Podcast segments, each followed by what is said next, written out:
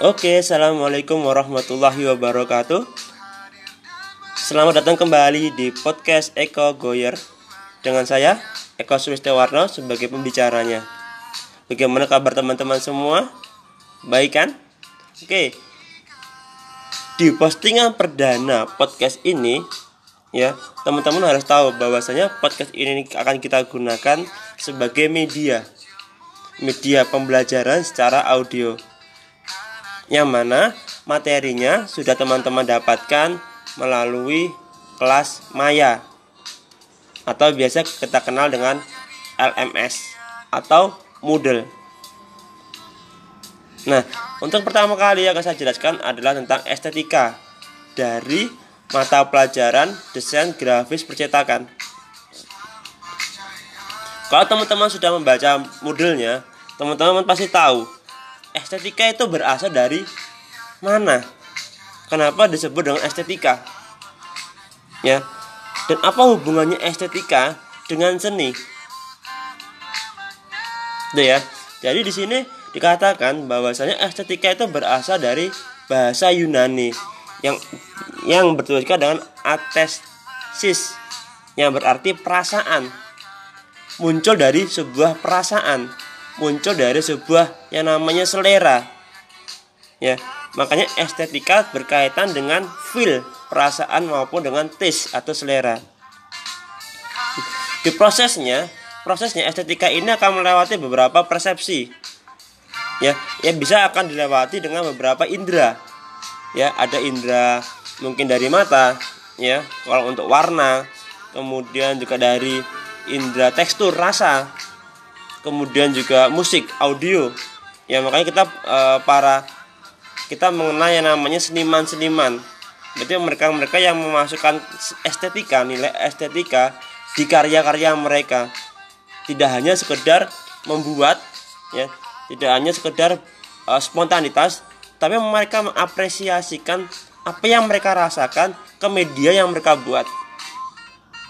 Makanya di sini ada keterangannya kan terkait dengan proses proses kejiwaan, kemudian ada lagi pemahaman, imajinasi, emosi dan sebagainya. Itu adalah estetika. Nah, bagaimana dengan uh, desain grafis? Apakah desain grafis itu juga memerlukan estetika? Sangat-sangat perlu. Dan di sini malah dalam desain grafis itu benar-benar harus berkolaborasi. Ya, di mana yang namanya feel, rasa kemudian selera itu harus menyatu dengan yang namanya fungsi. Namanya saja desain grafis. Desain itu merancang ya. Berarti kita membuat sesuatu konsep yang di mana di dalamnya ada fungsi. Lebih tidak hanya sekedar sebagai hiasan tapi juga menjadi sebuah manfaat. Ya dalam sebuah desain ya. Contohnya di sini eh, seandainya teman-teman melihat sebuah kursi Ya, kursi itu kalau hanya kotak saja, tidak ada nilai estetikanya, ya, berarti itu hanya sebuah benda yang memiliki fungsi.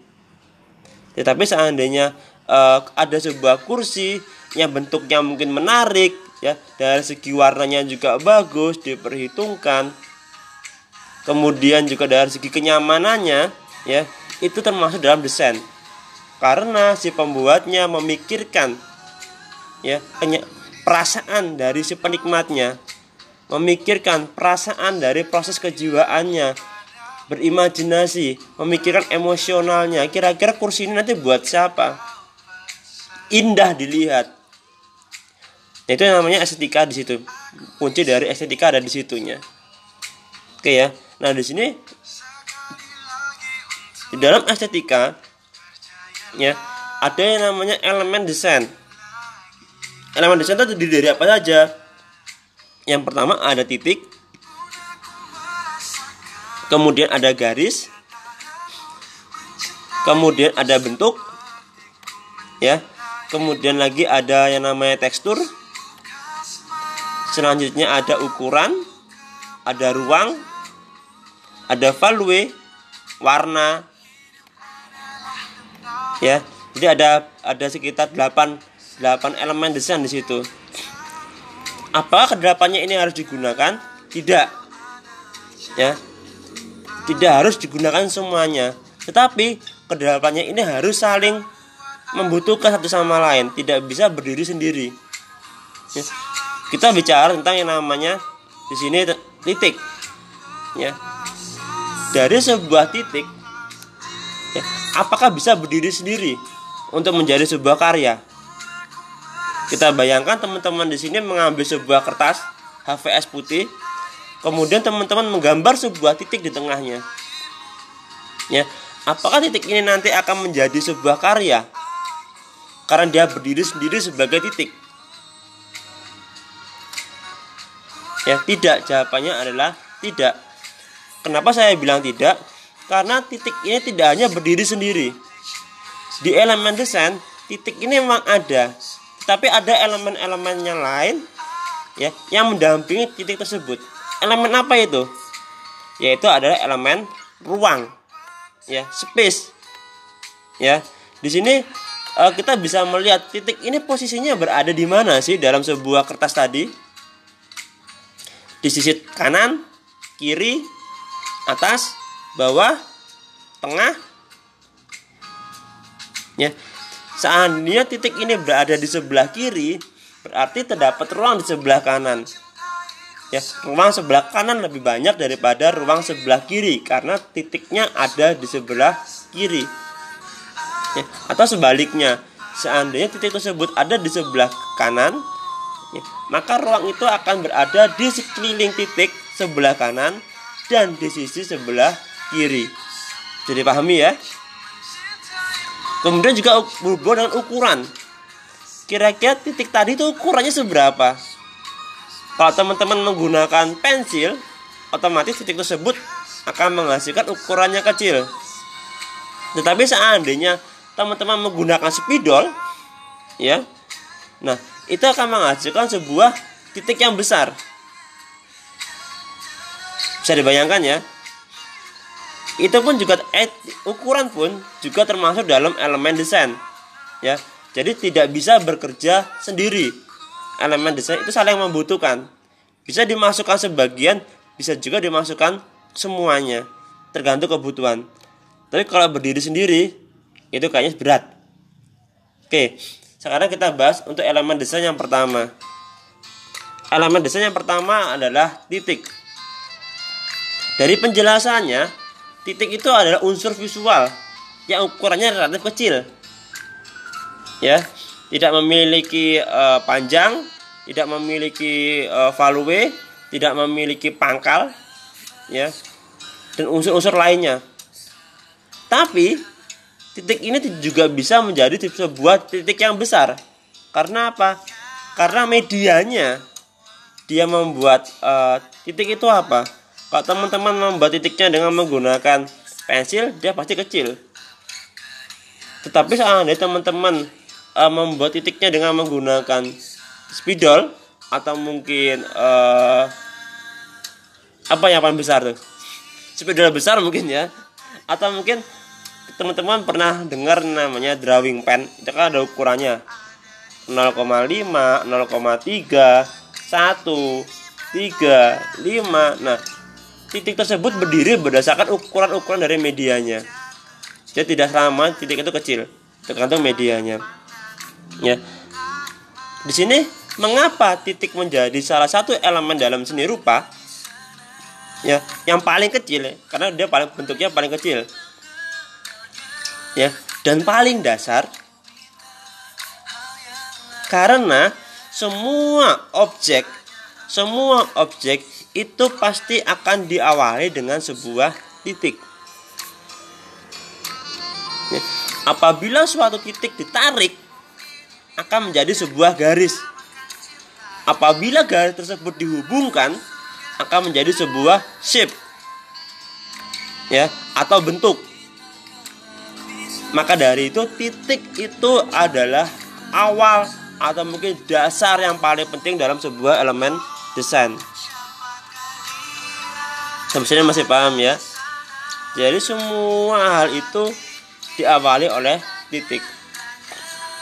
Sekarang kita masuk ke bagian garis. Ya garis juga sama seperti titik. Dia juga sebuah awal. Ya walaupun nanti uh, apa namanya berhubungan. Ada titik pasti ada garis. Ya, garis di sini adalah material desain yang menghubungkan antara satu titik ke titik lainnya. Saling menghubungkan. Ya. Entah nanti bentuknya itu uh, melengkung atau bentuknya lurus. Ya. Selama dia menghubungkan dari satu titik ke titik lainnya ya itu bisa kita sebut dengan garis. Ya.